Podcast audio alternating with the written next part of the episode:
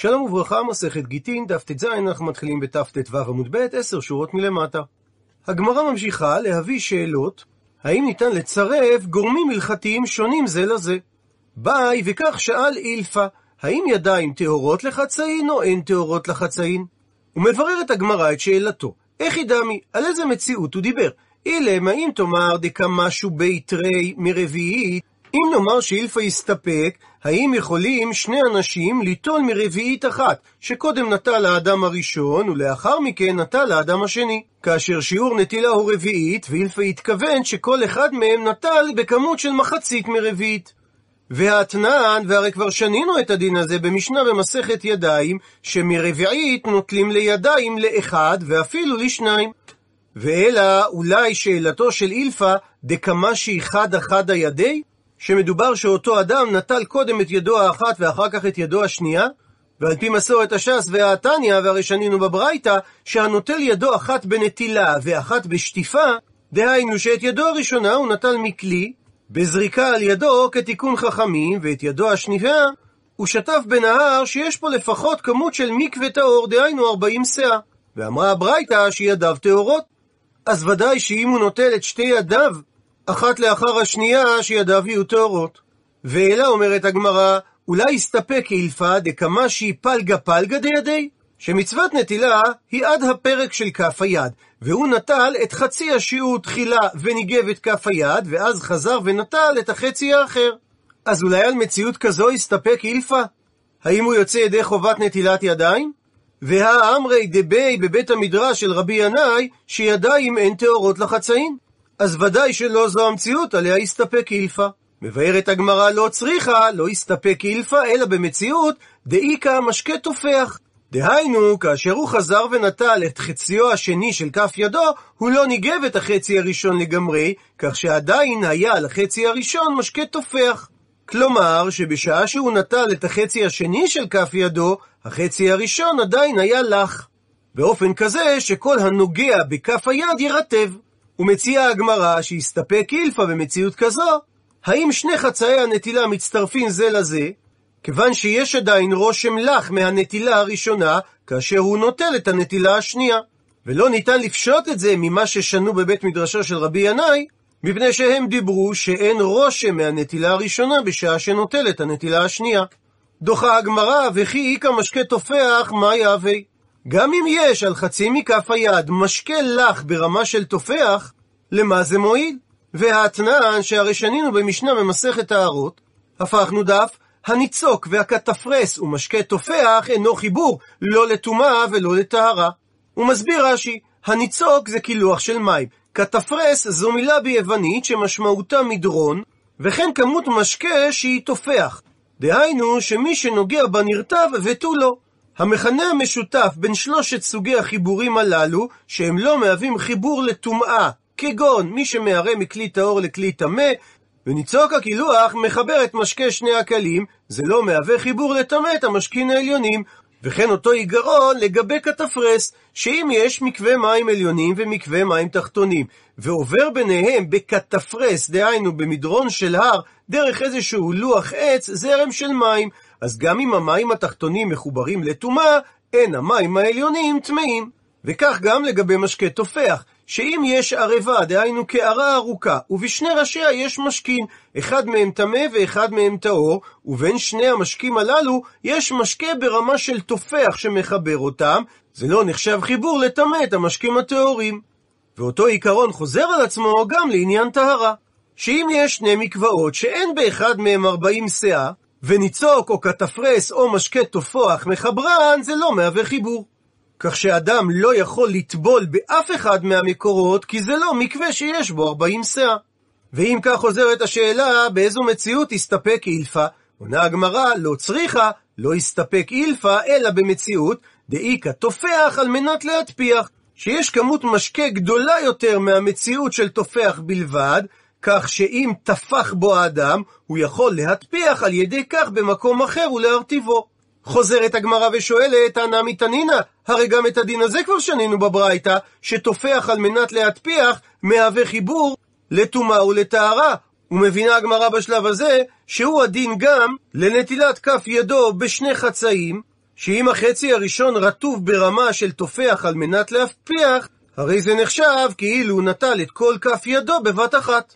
מבארת הגמרא שניתן לומר שאילפה עדיין הסתפק כאשר הוא נוטל את ידו לחצאין בתופח על מנת להטפיח, ולא ניתן לפשוט את הדבר מהברייתא שאמרה שתופח להטפיח מהווה חיבור, מפני דילמה. אולי הברייתא שאמרה תופח על מנת להטפיח מהווה חיבור, זה לעניין מקוואות, נאמר ורבי יהודאי. דתנן שכך שנינו במשנה במסכת מקוואות, מקווה שיש בו 40 שאה מכוונות, דהיינו בדיוק 40 שאה, וירדו שניים וטבלו בזה אחר זה. הראשון טהור מפני שהוא טבל במקווה שיש בו 40 שאה, והשני לעומת זאת טמא, שהרי חסר המקווה מ-40 שאה על ידי טבילת הראשון. רבי יהודה חולק ואומר שאם היו רגליו של ראשון נוגעות במים בשעת טבילת השני, אז אף השני טהור, מפני שרבי יהודה סובר גוד אחית, שמסתכלים על המים שנמצאים על הראשון כמחוברים למים של המקווה. אבל לעניין נטילת ידיים הסתפק אילפה, האם באופן כזה שחצי מהיד תופח על מנת להטפיח, האם זה נחשב נטילה כתיקונה לחצאין או שלא. ואין ראיית חיבור המקוואות ראיה לעניין הספק של אילפה, כי הוא לא הסתפק האם המים בחצי השני מחוברים למים שהיו בחצי הראשון, אלא האם זה נחשב נטילה כתיקונה או לא. ומביאה הגמרא ספק נוסף בעניין צירוף של גורמים הלכתיים שונים. וראשית נקדים ונאמר שבזמנם אנשים היו טובלים במי מערות, ולאחר זמן מסוים זה ממש היה מסירות נפש, ולכן אנשים אחרי הטבילה במקווה היו הולכים ומתקלחים במים שאובים. וכיוון שחששו חכמים שאנשים יחשבו שניתן להיטהר על ידי מים שאובים, הם גזרו טומאה על טבול יום שטובל במים שאובים, דהיינו באמבטיה, שהוא יהיה שני לטומאה, דהיינו שהוא מטמא תרומה וקודשים.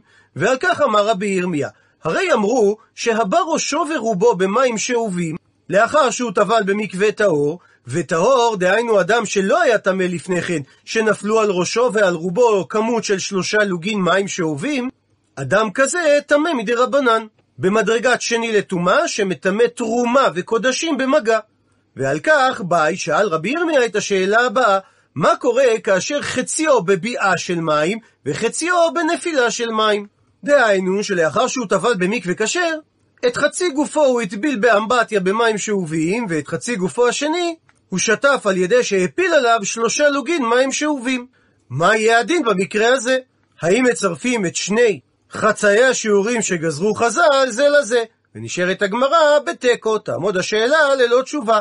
ספק נוסף שמביאה הגמרא בעניין צירוף גורמים הלכתיים שונים, אמר רב פאפה, הרי אמרו שבעל קרי חולה שמתקנת עזרא אסור לו לעסוק בדברי תורה עד שהוא יטבול, אבל בגלל שהוא חולה, במקרה שנתנו עליו 9 קבים מים שאובים הוא טהור והוא יכול ללמוד תורה. ועל כך באי שאל רב פאפה, מה יהיה דינו של בעל קרי חולה שחציו בטבילה וחציו בנתינה? דהיינו, מסביר רש"י, שהוא נכנס חציו לתוך המקווה ועל חציו הנוסף נתן כמות של 9 קבין שאובין. מה יהיה הדין במקרה כזה? וגם על ספק זה נשארת הגמרא בתיקו, תעמוד השאלה ללא תשובה. ציטוט מהמשנה, אחד אומר בפני נכתב ואחד אומר בפני נחתם, במקרה כזה הגט פסול. אמר על כך רב שמואל בר יהודה, אמר רבי יוחנן, לא שנו במשנה אלא במקרה שאין הגט יוצא מתחת ידי שניהם, אבל אם הגט יוצא מתחת ידי שניהם, דהיינו ששניהם מחזיקים בגט ושניהם שלוחי הבעל והם מוציאים את הגט בבית הדין, הפכנו דף, במקרה כזה הגט כשר, ואף על גב שהשליחים לא אמרו כלום, שכל הסיבה שחכמים הצריכו שליח בודד לומר בפני נכתב ובפני נכתב, זה כדי שלא יבואו להחליף בטעות, שניתן גם לקיים שטרות רגילים על ידי עד אחד. ומדייק את הגמרא, אלמה, זאת אומרת שכסבר רבי יוחנן, ששניים שהביאו גט ממדינת הים אין צריכים שיאמרו בפנינו נכתב ובפנינו נחתם, וכנראה שרבי יוחנן סובר, כדעת רבה, שתקנת בפני נכתב ובפני נחתם הייתה משום שאין עדים מצויים לקיימו, והרי כאשר יש 2 שליחים אז עדים מצויים לקיימו. מה כשעל כך אמר לרב עמי, בסוגריים נאמר, שזו הגעה של מסורת הש"ס, מפני שאביי לא היה בזמנו של רב שמואל בר יהודה, ולכן הוא לא יכל לשאול אותו את השאלה הזו, סגור סוגריים. אלא מעתה לדבריך, ש2 שליחים שהביאו גט לא צריכים לומר בפני נכתב ובפני נחתם, אז בסייפה של המשנה דקטני שכתוב 2 אומרים בפנינו נכתב ואחד אומר בפני נחתם, תנא קמא אומר שהגט הזה פסול, ורבי יהודה חולק ומכשיר את הגט. אז האם לפי דבריך, תמה, הסיבה שתנא קמא פוסל את הגט, זה מפני דאין הגט יוצא מתחת ידי שניהם. אם הגט היה יוצא מתחת ידי שניהם, מכשירי רבנן, היו חכמים מכשירים את הגט הזה? אמר לי, עונה לו רב שמואל בר יהודה, אין. אכן, במקרה שבין המעידים על השטר יש שני שליחים, לא היה צורך כלל. באמירת בפני נחתם ובפני נחתם, ולכן הגט היה כשר. ממשיך רב עמי ושואל, אז וכי אין גט יוצא מתחת ידי שניהם, אלא שיש שם רק שליח אחד, במאי פליגי? במה נחלקו רבי יהודה וחכמים?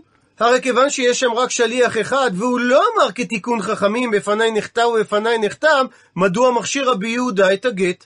עונה לו רב שמואל בר יהודה, מר סבר. והכוונה לתנא קמא שפסל את הגט, משום שגזרינן דילמאת יליך לופי בקיום שטרות דעלמא בעד אחד.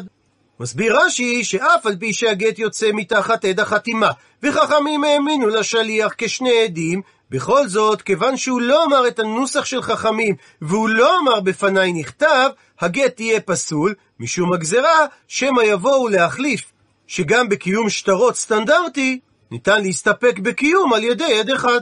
ומר סבר, שזה רבי יהודה, שלא גזרינן באופן הזה, שכיוון שהצרכנו שני עדים אחרים, במקומו של השליח, כדי להעיד על כתיבת הגט, הרי שאין חשש שיבואו להתבלבל ולהחליף. שבקיום שטרות דעלמא מסתפקים בעד אחד. ואומרת הגמרא, לישנח רינה אמרי לה. יש שגרסו את מהלך הסוגיה בלשון אחרת. שכך אמר רב שמואל בר יהודה, אמר רבי יוחנן, שמה שהמשנה אמרה, שאם אחד אמר בפני נכתב ואחד אמר בפני נחתם, הגט פסול, זה אפילו כאשר הגט יוצא מתחת ידי שניהם, דהיינו ששניהם היו שליחים, ובכל זאת הגט פסול, מדייקת הגמרא, אלמה, זאת אומרת שרבי יוחנן כסבר, שניים שהביאו גט ממדינת הים, צריכים שיאמרו שניהם בפנינו נחתם ובפנינו נחתם. וכיוון שאלו לא אמרו כתיקון חכמים, וכיוון שזה שהעיד על החתימה לא הזכיר את עניין הכתיבה, קיים החשש שאם נכשיר את הגט, יבואו להכשיר גם קיום שטרות באלמה על ידי עד אחד. שואל על כך, אמר לי לפי תיקון מסורת הש"ס רב אסי, אלא מעתה כיצד תסביר את הסעיפה של המשקה הדקטני, ששם כתוב, שניים אומרים בפנינו נכתב, ואחד אומר בפני נחתם, פסול לפי תנא קמא הגט, ורבי יהודה מכשיר את הגט. האם תאמר, שואל רב אסי, שאפילו כאשר הגט יוצא מתחת ידי שניהם, פסלי רבנן את הגט? באופן דומה לדרך שהסברת את הרישה של המשנה? שהרי גם שני שליחים צריכים לומר בפני נכתב ובפני נכתב, וכיוון שהם לא אמרו כלום, אז גם כאשר הגט יוצא מתחת ידי עדי הכתיבה, אין בכך עדות על החתימה. ואם כך, יש רק עד אחד על החתימה, וכיוון שהוא לא מעיד גם על הכתיבה, הרי שקיים החשש שיבואו להכשיר גם שטרות בעלמא בעד אחד שמקיים אותם. אמר לי רב שמואל בר יהודה לרב אסי, אין, אכן ניתן להעמיד את המשנה, אפילו במקרה שהשניים שאומרים בפנינו נכתב הם שלוחים. אבל אם כך מקשה רב אסי במאי כמפלגי. כלומר, מדוע רבי יהודה אמר שהגט כשר? מבאר רב שמואל בר יהודה את המחלוקת באופן הבא. מר סבר שזה תנא קמא שהגט פסול, לפי שאין בקיאין לשמה. ולכן, שניים שהביאו גט צריכים לומר בפני נכתב ובפני נכתב, וכיוון שהשניים האלה לא אמרו כלום, פסל תנא קמא את הגט. ומר סבר שזה רבי יהודה שהגט כשר, מפני שרבי יהודה סובר שהסיבה שצריך לומר בפני נכתב ובפני נכתב, זה לפי שאין עדים מצויים לקיימו. וכיוון שבמקרה במשנה שניים הביאו את הגט, הרי שהם לא צריכים לומר את הנוסח בפני נכתב ובפני נחתם, שהרי הם יכולים לקיים את הגט. מקשה על כך הגמרא, לאימא דרבה ורבה תנאי, אז האם לפי זה תאמר שרבה ורבה שהם אמוראים נחלקו במחלוקת תנאים? הרי הדבר לא ייתכן. מתרצת הגמרא שלא קיים הכרח להסביר כפי שהסברנו בלישנה השנייה, שמחלוקת התנאים היא בטעם הגזרה של בפני נכתב ובפני נחתם, כאשר רבא מתרץ כלישנא קמא, שהמשנה דיברה במצב שאין הגט יוצא מתחת ידי שניהם, אלא דווקא שרק אחד מהם היה שליח. וכיוון שרק הוא מעיד על החתימה, פסלו חכמים את הגט הזה, כדי שלא יבואו להתבלבל ולקיים גם שטרות רגילים על ידי קיום של עד אחד.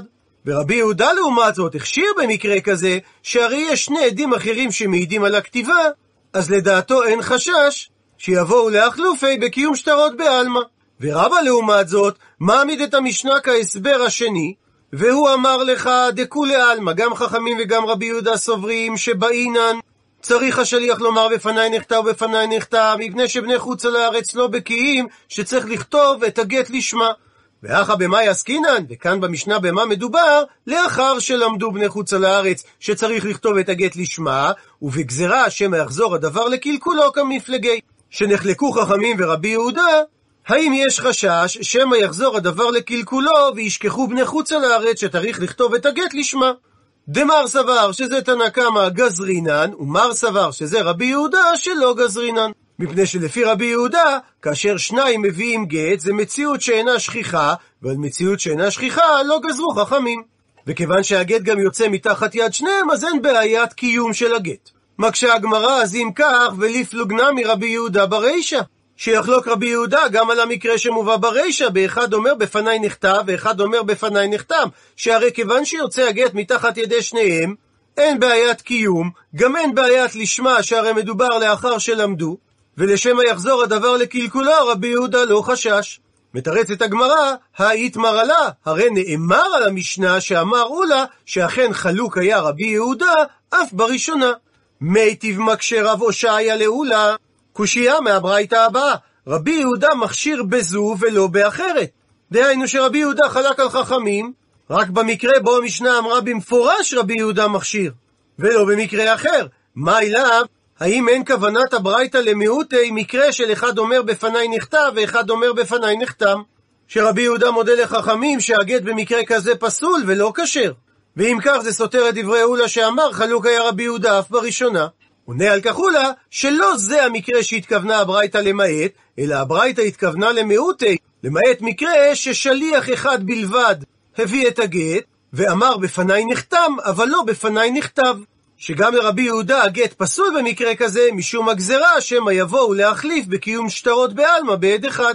והסיבה שהדגישה הברייתא את הדבר, מפני שסלקא דעתך חמינא, היה עולה על דעתך לומר, הואיל ולא גזר רבי יהודה גזרה שמא יחזור דבר לקלקולו, אז דילמה אולי עתי להחלופה בקיום שטרות דעלמא בעד אחד, נמי לא גזר.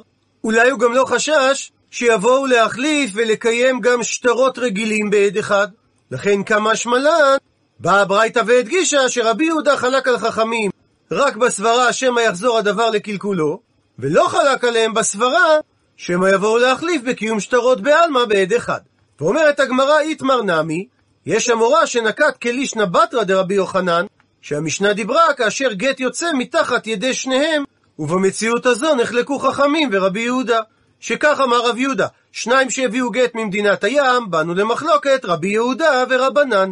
וכיוון שלפי חכמים הגט פסול, בהכרח שהם סוברים ששניים שהביאו את הגט עדיין צריכים לומר בפני נכתב ובפני נחתם. עד לכאן דף תז.